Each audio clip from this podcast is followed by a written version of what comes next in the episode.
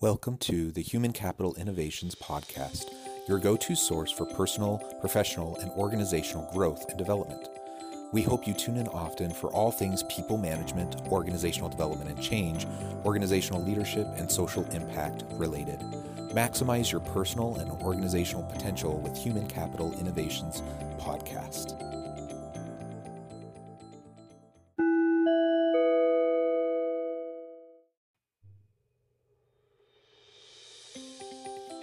Welcome to the Human Capital Innovations Podcast. In this HCI podcast episode, I talk with Dr. Eric Russell as we continue our weekly servant leadership discussions. This week, we explore the concept of career calling as it relates to servant leadership.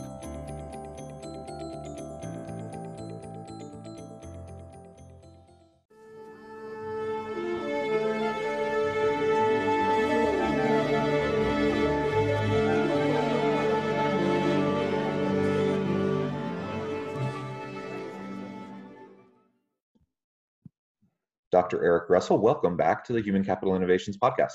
Thank you. Great to be here. Yeah, I'm excited to continue our weekly servant leadership series as we talk about different facets, different aspects, important principles related to servant leadership. This week, we are going to be talking about calling and the importance of calling in work, calling in leadership, and what that really means and looks like within organizations, and what we as leaders can do um, both in relation to our own calling as leader, but also in supporting others in in uncovering and understanding the calling and purpose they may have in the, their work that they perform. Uh, for those of you who may not have caught our previous episodes in this series, each week over the course of the summer, we've been meeting to discuss servant leadership in different aspects. And so uh, I hope that listeners will go back and check out the back, the back catalog and look at some of those episodes uh, as we really touch on uh, a whole range of important issues and topics. Um, and for listeners who may not have heard those previous episodes, just a real quick introduction for Dr. Russell. Dr. Eric Russell is an associate professor of emergency services at Utah Valley University, and he is an HCI research associate. So, welcome back, Eric. Uh, great to be with you again. And anything you want to add by way of background or introduction before we dive on in? No, I'm good. Uh, calling's an interesting topic because it's it's it goes back to what we discussed earlier about listening and listening to that inner self um, and and what it is that what it is that your inner self is being called to do. So this this is this is a fun topic. Excellent, excellent. Yeah, you know, calling is something I think a lot about um, long before I was ever uh, familiarized with servant leadership theory, um, before I ever read any of the, the, the foundational writings, before I ever really found myself in a leadership role, I thought a lot about calling, and part of that was just due to my religious upbringing um, and the faith uh, of my parents and how I was socialized and just how I was raised to to think about issues around calling and in my faith tradition calling is is very important. And and every individual in the congregation has like a formal calling that they're given a responsibility a purpose that they're given within the congregation to, to have their their way to contribute. Um, and and so even from a very young age probably the first time i ever had a responsibility was even just as like a young um, a young child in in primary at church and then growing into a teenage years and having some leadership uh, youth leadership opportunities and those sorts of things on up through my adult years you know it's just part it's baked into my faith tradition of having these callings. And sometimes they're formal but a lot of them are informal um, you know where where it's just an individual feels called to this grander purpose. Now what we're talking about today is not necessarily grounded in religious um, uh, theology or or any you know particular religious dogma. That's but I'm just saying, you know, by way of personal introduction, it's been something I've been thinking about uh, for a long, long time. And then once I became uh, exposed to to Greenleaf and I became exposed to servant leadership, and it just clicked. I'm like, yeah, calling is so important. It's been so foundational to me in how I define myself and and how you know my self identity over the course of my life and how I like to think about what I do with my work and with my family, um, you know, today, and and it just fit with with with my upbringing and how how it connected with servant leadership. Um, so that's my connection initially to it, and I've just grown with it and continued to really love that principle as as I've moved into my own leadership roles, as I've done my own scholarship around leadership and, and servant leadership and done teaching and, and working with other leaders. How about yourself, Eric? What, what's at what point did calling become something that you were keying in on? Yeah, so I was raised by my dad, who was, and, and my mom, of course, but my dad was a professional firefighter and before that he was a marine. So he and he was a big city firefighter. He was he was very well known. Um, everybody loved him. He was my hero. I always looked up to him. And when i was a little kid all i ever wanted to be was a firefighter. Like that's what i wanted to do for a living. I grew up in a firehouse um, but my dad never pushed me into the work. Like he didn't want me to. He didn't want me to go that route. He wanted me to go to college and, you know, become like a history professor or something like that. But he didn't. He didn't want me eating smoke for a living. He didn't want me seeing that world. So he he was always happy that I was interested in it, but I never really. Um, I was never really pushed towards it. And so I go through high school. Um, I get into college by the skin of my teeth. Um, I'm on a four year free ride. My GPA is lower than my blood alcohol level, and there's no possible way that I can I can continue. I just can't do it. And all I needed to do was just study history and throw the hammer. And so there was no way that I could do that. And so I found myself walking away before I got kicked out um, and headed towards um, I don't know a new life. But I was young and I didn't know what I wanted to do. And then all of a sudden, um, I found out about Air Force firefighters, and I was like, and then something inside of me clicked. And it was as soon as I had found out about it, I was like, this this is it. And it was almost as if I was called to the career field.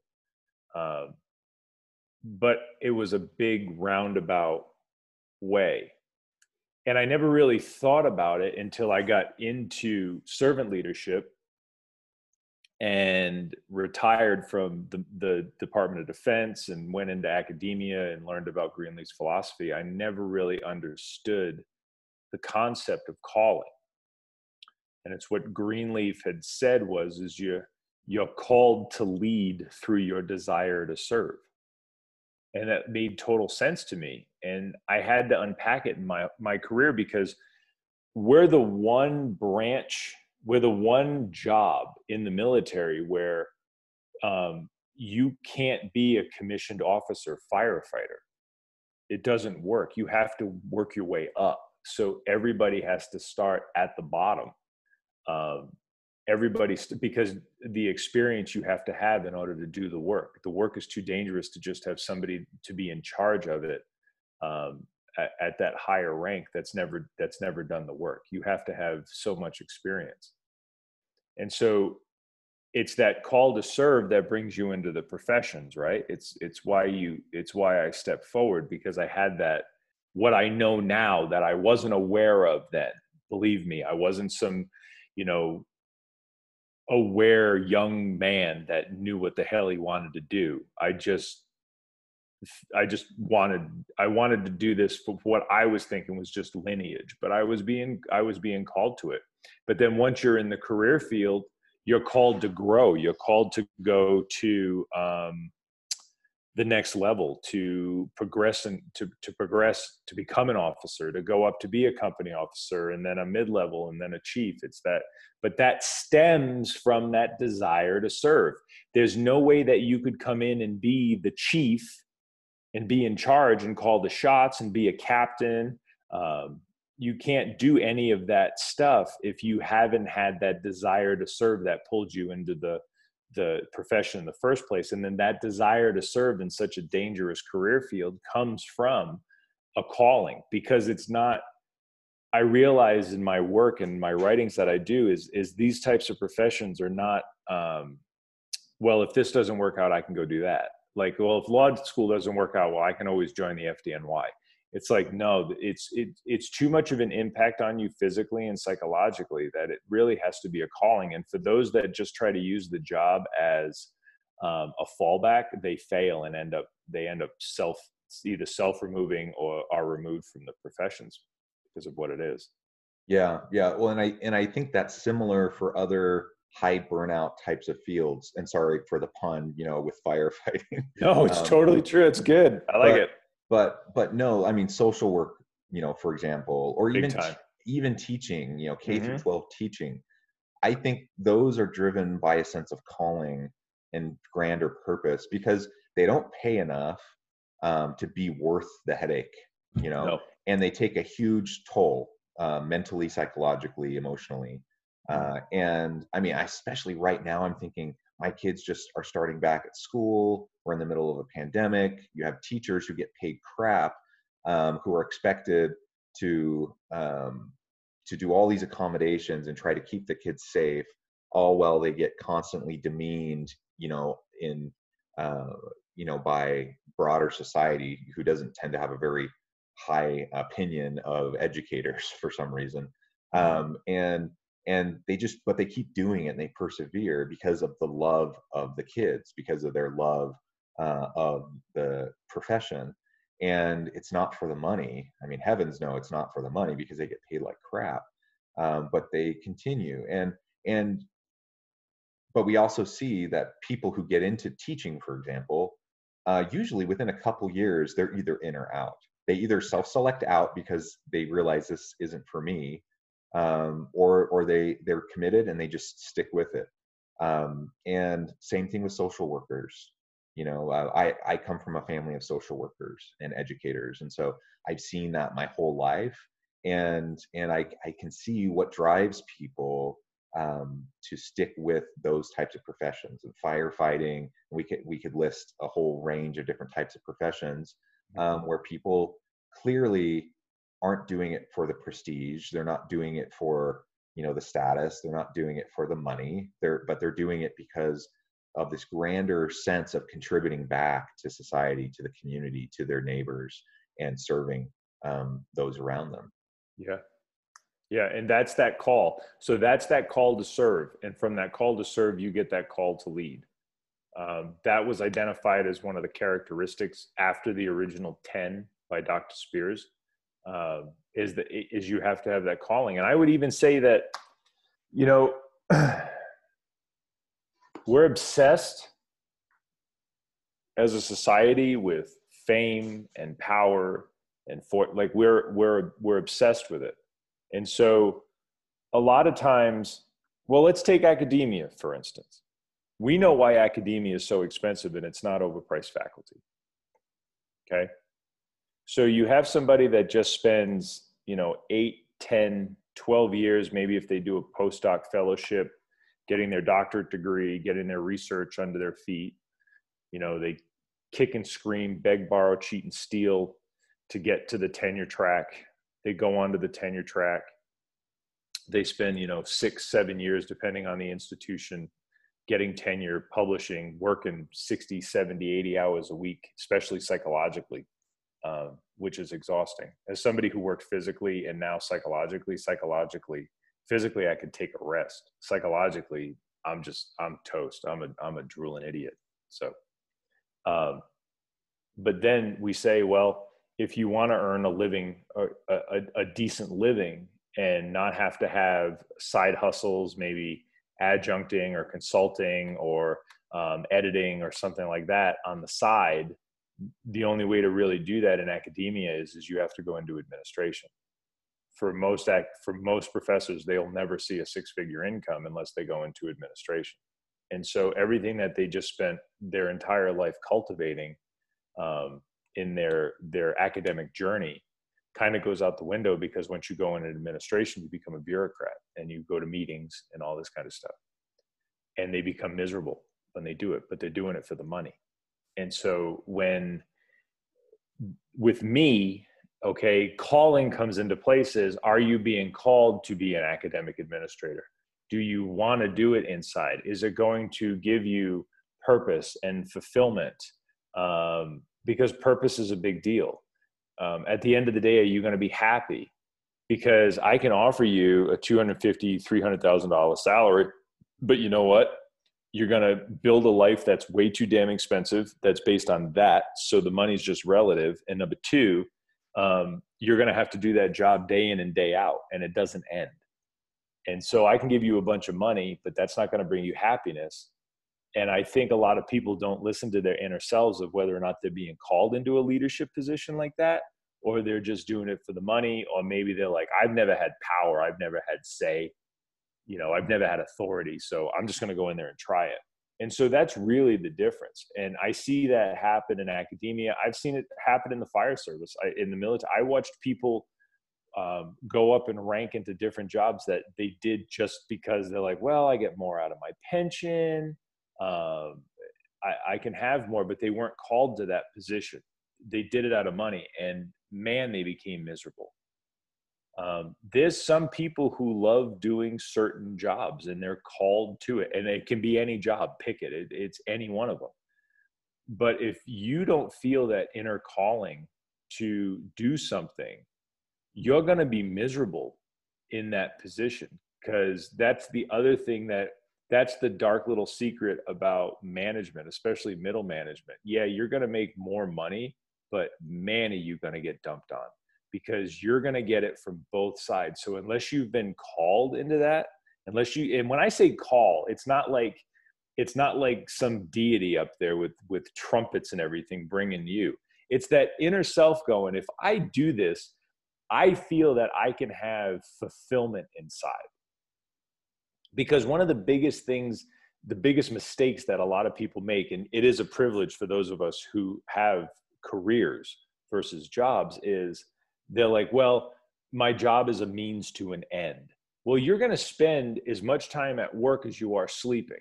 All right. So that's a lot of your life to grind. And unless you're doing something that is giving you purpose, that that is giving you fulfillment, and that you feel that you were called to do by your inner self, you're like, yes, this is a challenge. I really want to do this. I want to run with it. You're going to be miserable. And that's why calling is there because you have that call to serve, whatever it is maybe it's a follower maybe it's a leader. From there you get that call to lead because you step up you know you serve and you, from service you learn to lead and from there you become the leader. And then when you look at different you look at different things in your life these opportunities these paths that have been put in front of you what path do you feel that you've been called to to walk down? And it has to be a path of purpose and fulfillment not happiness because happiness is a bogus thing. Happiness happiness only comes from that other stuff but it's about purpose and fulfillment and it's that calling that you get. And sometimes it could be a calling to sacrifice. There are there are there's definitely that too. People run these 200 mile races down in moab so. Yeah that's right. And there's a tremendous amount of research to back up everything that you're saying by the way and and not just within the realm of so, uh, servant leadership scholarship either. Like i'm talking about general leadership uh, research, general organizational behavior, um, industrial organizational psychology. Yes, um, there, there's tons of research that that demonstrates exactly what you just said. Um, and and just as a, a brief example, my research is by no means the the pinnacle of this research, but but I've done research in this area myself. Um, and one of the things that I've seen, you know, in relation to employee motivation, employee engagement, employee satisfaction, is the biggest drivers of that are relationships and its meaning and purpose uh, in the work in the workplace and with your work. Uh, it's not pay. Uh, it's not even stability or security. Uh, it's it, and we could list a whole bunch of other things: work-life balance characteristics. There's all these different intrinsic, extrinsic types of motivators, but really it comes down to consistently across the globe, across occupational type, across levels in an organization, across culture and country context. Uh, meaning and purpose in work and workplace relationships are are it. Like they're the main uh, elements. And one of the really interesting things that that you see too, if you start to do cross national comparisons, is some places like um, Mexico or um, some uh, South American countries or um, Philippines or some of these types of countries that we wouldn't necessarily think of as like being the best place to live and work in terms of quality of life, in terms of the type of work people do. Um, you know, they they actually tend to have just as high, if not higher, levels of worker engagement and satisfaction as a lot of kind of Western industrialized countries do. Uh, and one of the main reasons I think that is is because of this element of purpose and calling and meaning, and people who feel feel satisfied generally with their place in life. Uh, and so if we're, if we're constantly if we're constantly trying to keep up with the Joneses and we're just trying to make more money so that we can fit in with our neighbors and we're trying to just fit in with what society tells us success is rather than just being authentically honest with ourselves about what matters to us and then living that out then we're never going to be happy we're never going to um, truly be satisfied with with life uh, we're constantly going to feel resentful we're constantly going to feel um, like we're lacking. And it doesn't matter if we're making, you know, half a million dollars or a hundred thousand dollars or fifty thousand dollars. You know, obviously we need to have our basic needs met.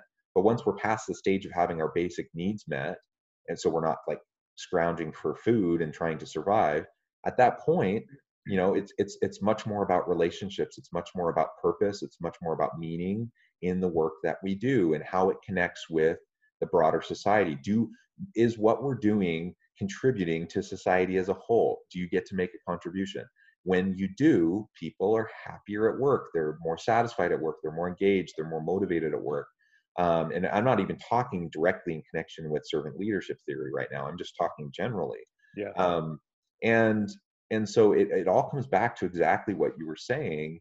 Um, that it, it's elusive. If we if we're just chasing power, prestige, status, money, uh, for the sake of that, thinking that's going to bring us joy and happiness. It just isn't. Now, that's not to say that people can't have incredibly fulfilling careers or have calling in a middle management or executive role in an organization. Of course they can, right? But what you're saying is absolutely true. It, it comes back to what's their intention, what what's the reason behind why they're pursuing that kind of a path in leadership in their career. Are they trying to become a CEO because they're all about power and they just like to have the power and they like to collect the power and then they like to, um, you know, exert power and, and coercion on others? Or is it because they see that as a means to then be able to influence and serve other people? And if, if I'm a CEO who just likes power, um, I'm going to be very, very different. And that's a very different kind of a purpose um, and not a particularly meaningful one than someone who wants to leverage their skills, their expertise, their knowledge to better their organization, to better the people in their organization, and to provide quality products and services for the consumer to better society, right? Right. Um, and so, yeah, it just really comes back to what what is driving me, and I've wrestled with that uh, a lot in my yeah, adult life. Me you know, yeah. Well, well, t- tell me a little bit about that, and I'll share a little bit about my own um, journey well, through that as well. Well, like you you get asked when you have a certain background and a certain skill set people ask you to go and do things and there's things that you can go do overseas and you can make a ton of money doing it you know um, but you have to leave your family you're going to be gone for a long time um, you're going to be exposed to some pretty nasty things you're going to be in the suck for a while um, and at the end of the day, you really do that stuff for the money. And that's really what it is, is it's it's about the money. And you can make a ton of money. You can make, you know, three, four hundred thousand dollars a year if you want. Um, a lot of that's tax free, but you're in not the best places. You're not going to go for a walk down the street. Um, yeah, you have those opportunities. And then I've had opportunities for other leadership roles to come in and you know, take leadership roles over organizations, uh, vice president's positions, and things like that that people ask me. But I just, I don't know. Academia is my second career, and so I'm lucky. That's why I'll always say um, I'm in a position of privilege where I don't have to choose that kind of stuff. Um, but yeah, I've had I've had so many different opportunities, and even like consulting opportunities.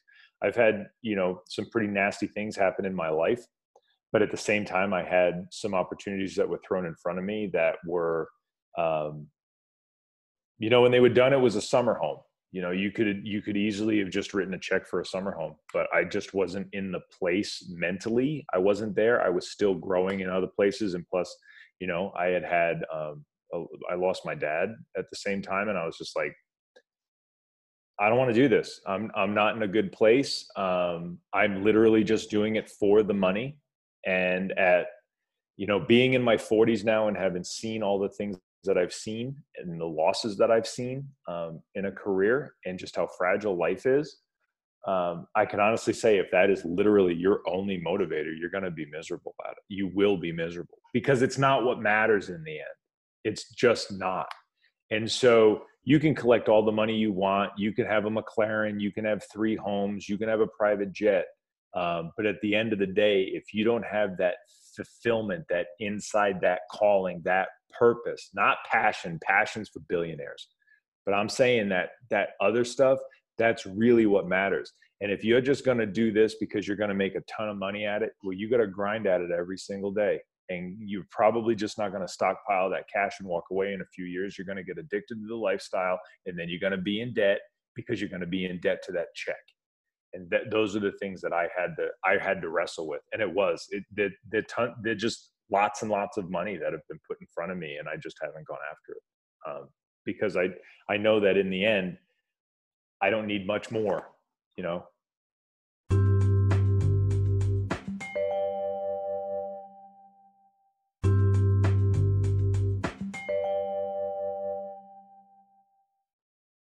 yeah yeah I, I think about that too you know we're you know i have a large family um, and mm-hmm. so do. i do i do you know want to make sure that i'm taking care of my family but we're comfortable you know we're we we have our needs met and so and and we have enough left over to save for the future and to have some fun. So you know i i don't need to be rich um or or even you know higher middle class to to feel um you know that we're okay. Uh, and and I, I remind myself of that. I try to remind myself that often and talk to the kids and to my wife about that too.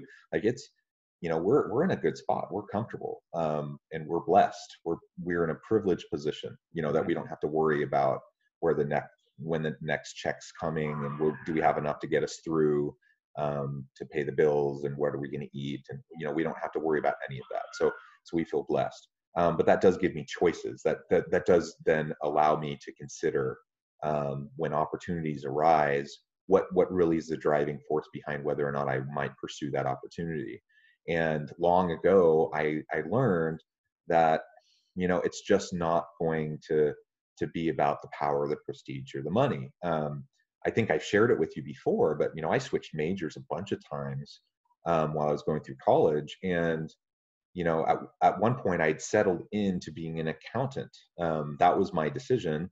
And I was at one of the top two or three accounting schools in uh, in the, the top two or three accounting programs in the country. So if if I had finished that program, I had my path paved for me for the rest of my life. Mm-hmm. Um, I would have had good paying um, jobs and lots of opportunity at the best companies, um, you know, for the rest of my life. The problem was I couldn't see it. I, I just couldn't see how I could live out my career doing that work.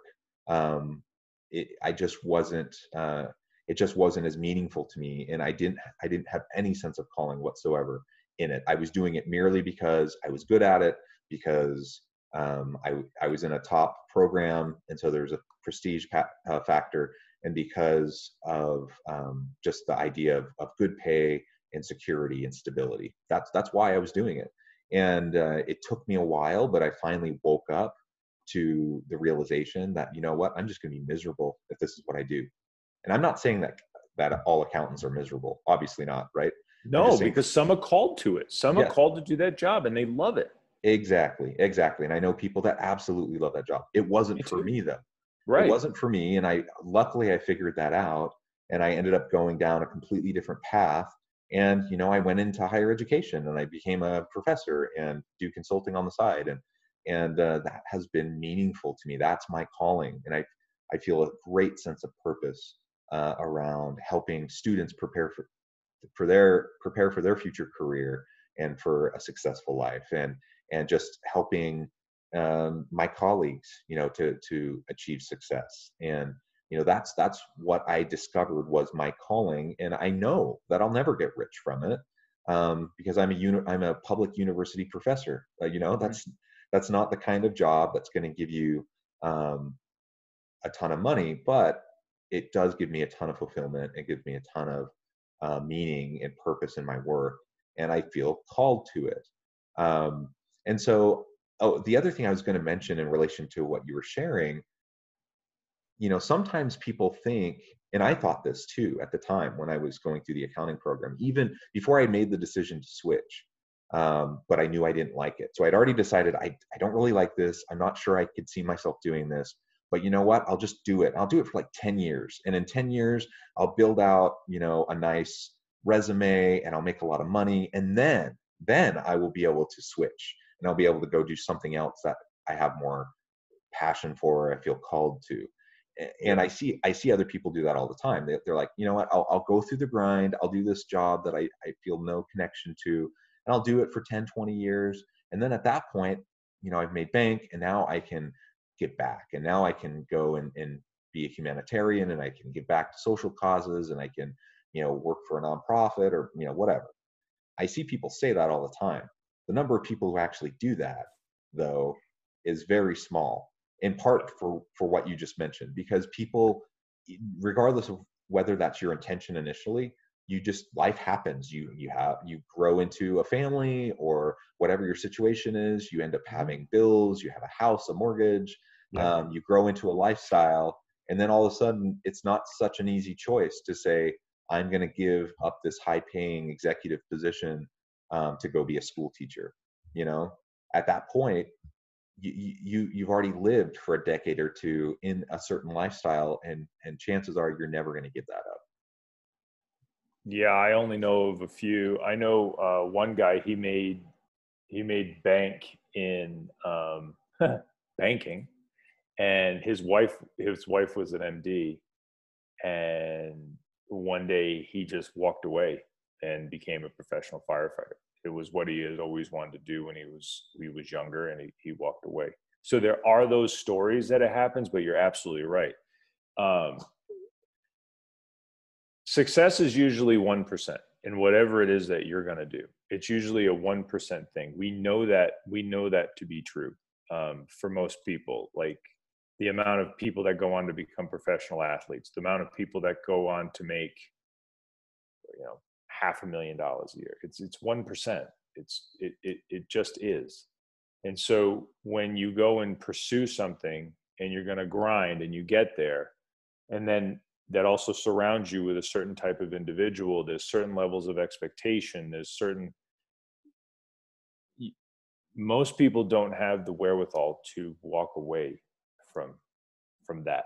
And so if you're and I, again, I like money you know, I, I like being where I'm at today versus being an 18 year old airman making $925 a month. Um, I, I'm not going to trade. I wouldn't go back and do that again. However, um, the journey was phenomenal. And where I'm at today is fantastic because I got to go on that journey. And I also appreciate what I have today, which is, again, a, a much, a pretty cushy life, a life of privilege, a life of happiness. Um, but I'm not worth a hundred million dollars and have a private jet waiting for me. Um, like that, I just, I just don't have that. Uh, but I also don't have an inner desire personally to want that. But for those who do want that, I would, I really, I really like coaching them and getting them to where they want to be because there's nothing wrong with it. You know, that those are the spoils of hard work. All I say is this if you feel that you're being called to make a ton of money and have a private jet and have six homes and whatever the hell it is, that's not a calling. That's greed. There's a there's a difference. if from your successes in your grind you end up having all of that stuff good on it you earned it those are your yeah. trophies. You know you came in first. Here's your trophies. You get to have them. So the whole saying that you know money doesn't buy happiness yeah try not having any. It's pretty miserable. But at the same time um, money gives you tools and it gives you options. So it is a good thing. It, money's a really good thing and it keeps us from killing each other over you know goods and services. But if your purpose in life that you feel to go out there is just to go make money but think about that for a second. If that is what you feel that you are being called to i just need to go make money. Well how? You know if that if your purpose is to get as much money as possible well then what does that really mean? And what are you willing to do to get it? Because would you go the wrong route? Would you go the fraud route the coercion the bernie madoff route? Would you get into you know um, laundering money for the cartels and russian oligarchs like what what like what is it? What are you and, willing to do? And just the exploitation of people. So yes. I'm saying, yeah I'm big saying, time i'm not saying anyone who has wealth has it because they've exploited people around oh them. no not at all not at but, all but some do right? And but you look at a lot of successful people who who did make their millions or billions and then they become great philanthropists um, pretty much in every case that i can think of they were purpose driven people in their careers yes right they yes. weren't doing it because of the money they were doing no. it because of the challenge they were doing yes. it because they you know if it's in tech you know they just they had an, a genius tech mind and they they had an idea and they they wanted to see it through and the money was just a byproduct you know it wasn't the purpose mm-hmm. um, and and then once they have the money they're like okay now i'll give back um, that's different than saying okay i'm going to um, I, I, want to help people. I want to have this transcendent purpose to the work that i do and, and contribute back to society but i'm going to put that on hold till i'm retired and in the meantime i'm going to you know make, work to make a ton of money so that i'm in a position to help people in the future. I i, I just don't think that usually plays out. Um, there's nothing keeping you from making a contribution today.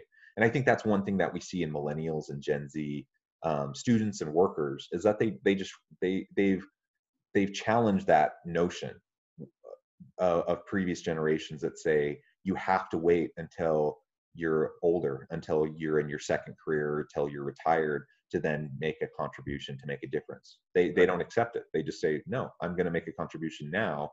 Uh, mm-hmm. I want to have meaning and purpose in what I do, uh, and I want to better the broader society. Not not every millennial and Gen Z, obviously, but but collectively as a generation, as an age cohort, uh, we see that again and again and again in the research. So, you know, I think that's interesting and that's telling. Um, I, I also have a personal example of a good friend uh, who who was in acquisitions and mergers. He he he is a JD um, from Uni- University of Chicago. You know, a top top university. Yep, top ten. Um, yep, and and he and he was um, uh, legal counsel, vice president level positions, executive positions um, for for Fortune 100 companies, doing mergers, acquisitions, and he did it for a while, um, probably 15 years. And and then he just one day he's like he came home from work and he said he talked to his wife you know i think i think it's time for a change. And he went from that to being a middle school science teacher. That was his career shift and he probably was making about 120th of what oh, he yeah. made mm-hmm. um, in that in that shift now he, was in a privileged position he was able to do that because he did have a lot of money and he didn't need the income but but basically his whole um, since that transition, he went from being a school teacher and then he got back into like nonprofit management. Um, and he's been a series of nonprofits, and that's been his calling. And he just he felt drawn to it, um, and and he listened. He listened to that inner voice, and he listened to you know what he felt was lacking in his life. Um, he was really good at what he was doing, but he felt pulled into something more, something that actually would not help um, organizations become richer or or executives and CEOs to become richer, but to help the average individual have a better life. That was what he felt his calling was. And and so he made the transition. I have like incredible respect, you know, for him in in doing that. and i'm not saying that's what everyone needs to do. That's not what we're saying. Everyone feels called to different things right? Mm-hmm. and there's nothing wrong with being called feeling called towards leadership and executive position but it's just about the motivations. And um and i think too you know as we're thinking about our own motivations as leaders as servant leaders um, what's our calling to be in a leadership role? It's again it's not about the power or prestige. It's not about the money uh, if we're a servant leader it's about empowering and lifting and and and strengthening and helping those around us to grow and to fulfill their potential. That's that calling that's that purpose. And if yeah. money comes along with it great. If power prestige influence comes along with it that's great. But that's not the driving purpose right? Um, the last thing i thought we could talk about for just a few minutes is like as a leader what can we do to bring that out in our people um, you know if, if we need to be in tune to ourselves so we can find our calling we can align our work with that calling um, how do we do that for the people that work for us? Hmm. yeah that's a great question. So part of servant leadership you know at the the core of servant leadership i would argue is meets the needs of others. You know i've said it before in my work that that's really what it all boils down to is the servant leader meets the needs of others. It's longer than that but that's really that's the that's the one floor elevator speech, right? In order to meet the needs of others, you have to know others. You have to spend time with them. You have to know their strengths, their weaknesses, um, what they're good at, what their desires are, where they want to go. And from there, you can help them elevate to what whatever it is that they that those individuals want to pursue. Okay. Knowing somebody's strengths and knowing somebody's weaknesses is one of the best things you can do when it comes to putting the right players in the right positions at the right time. Because there are people who are phenomenal engineers, but they are horrific managers because it's not where their passion is, it's not where it lies. But you might have somebody that you know you can see that they're an engineer. And then you could and they're but they're very good with people. They're very good with the processes of the organization. And you can just sit down with them and have a conversation with them and say you know have you ever thought about taking on a leadership role maybe stepping into it? And again when we talked in the beginning about it being you know it's not this religious thing. It's not. It's it's not Paul on the road to Damascus. It's always these little things. And it might be something as simple as that question that the individual that sparks something inside of them and gets those juices flowing. And then that inner self, and they're like, yeah, like I didn't, I didn't know that I could go to that next level. I never really thought about it. I spent so many years going this way and now I can I can go in that direction. And that can actually spark another calling inside of that individual of something that they never really thought about. So the biggest thing that i say with leaders is when you spend time with your people you get to know your people and you get when you work with them you get to know their strengths and you get to know their weaknesses. And from there you can see where they would be great at where they can go. And i can give you a perfect example about myself. Years ago i was thinking i wanted to be a fire investigator get into arson investigation, inspections, and all this kind of stuff. And in the DoD, they especially within the Air Force, they take that very, very serious because the Air Force's goal is to not have things burned to the ground. Okay. And we had a position open and I put in for it. And the chief of department pulled me aside and he's like, You're not a fire inspector. And I was like, What? He goes, I saw your name on the list. You're not a fire inspector you're an ops guy. You have been an ops guy since you were 18. You like high speed, low drag, dangerous things. You enjoy the profession and working as a team. You are going to be freaking miserable in that job.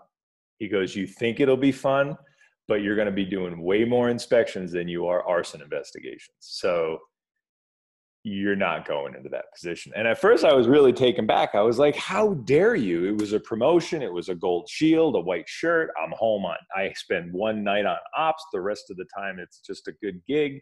It's a lot cleaner. Um, but he was right. I was looking at it more along the lines of the ability to say, yeah, I'm an arson investigator with the Department of Defense. Uh, you know, uh, fire service. I, you know, it's a promotion. I'm going to make more money. But in the end, I'd have been, I'd have been absolutely miserable in that job because he knew me. He knew me well. You know, he had spent a lot of time and it was a big department, but you know, he had known me and he'd known what I was capable of. And so that's the thing. Do you know your people? Will they be happy in the position?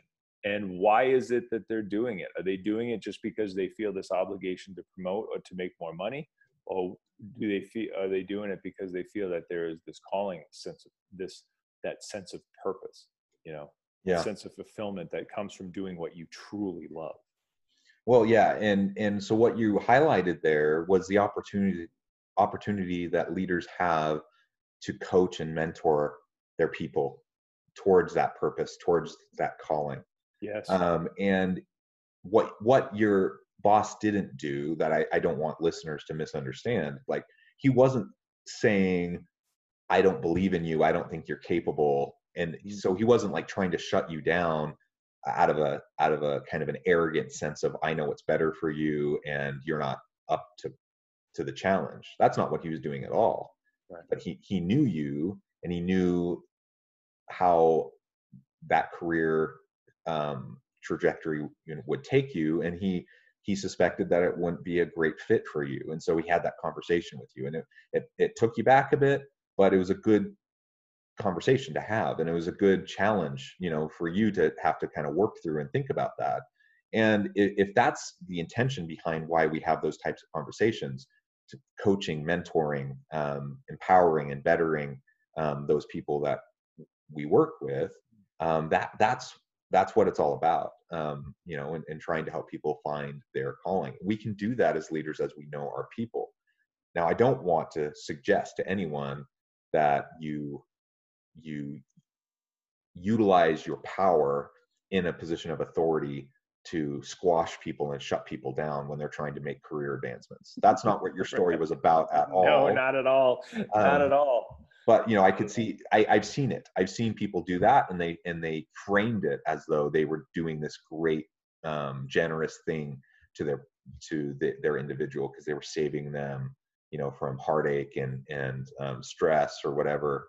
Um, but that's not what we're talking about. Um, no. but but but mentoring and coaching is super helpful and and it, it can help people have clear a clear sense of themselves um, especially if you if you just need that gentle nudge if if you already know you're questioning you're already you already know that you're not quite sure if this would be the right move for you um, but then you have that outside person coming in and providing their their honest authentic um, kind of vulnerable perspective on how you might fit with you know whatever type of work you might be thinking about doing you know that can be powerful. That can help us make some really good choices.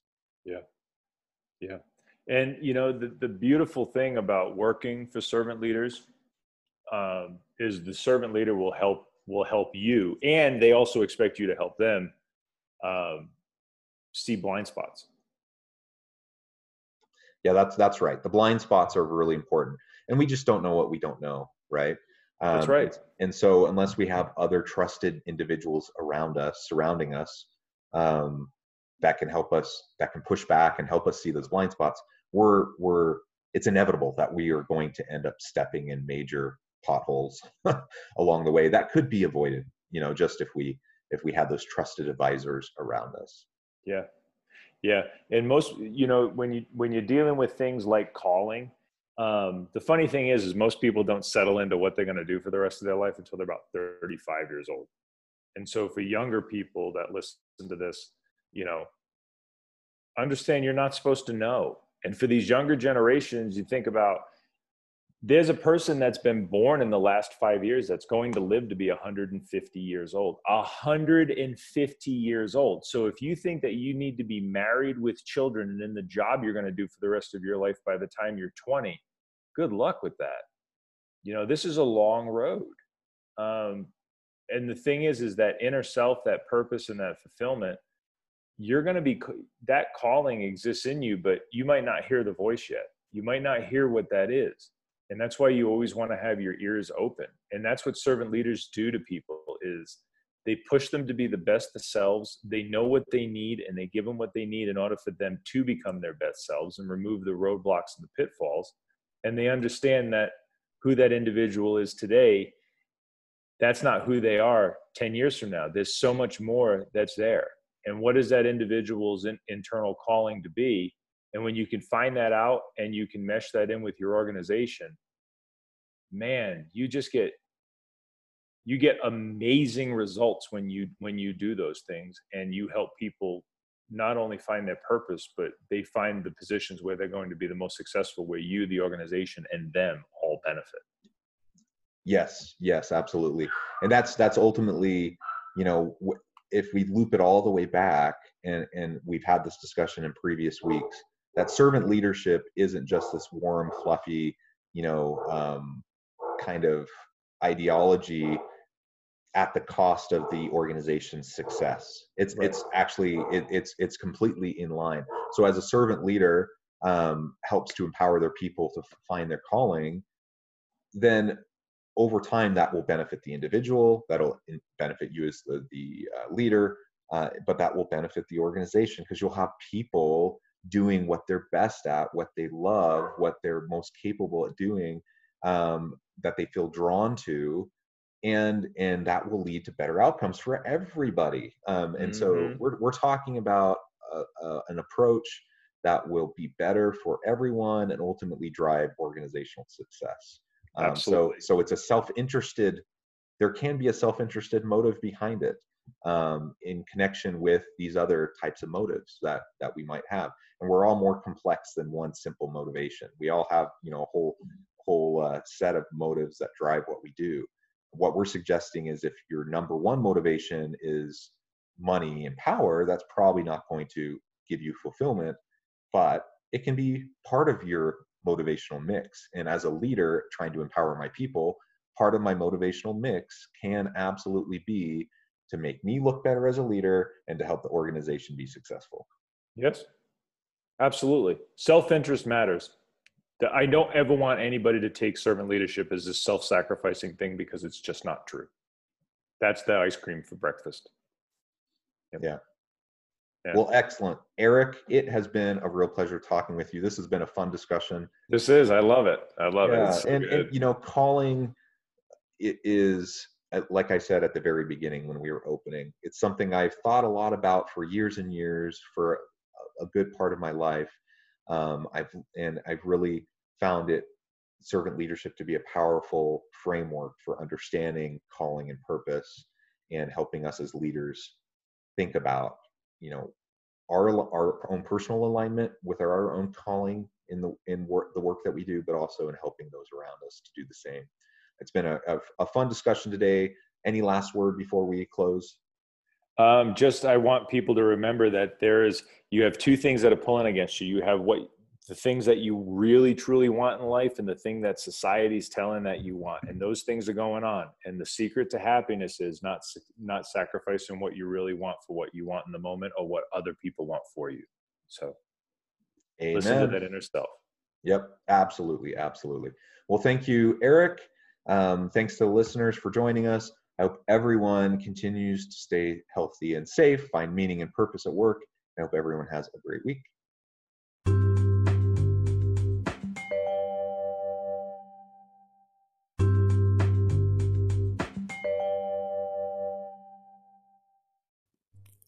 Thanks again for joining us for this episode of the Human Capital Innovations Podcast. I hope you stay healthy and safe and that you have a great week.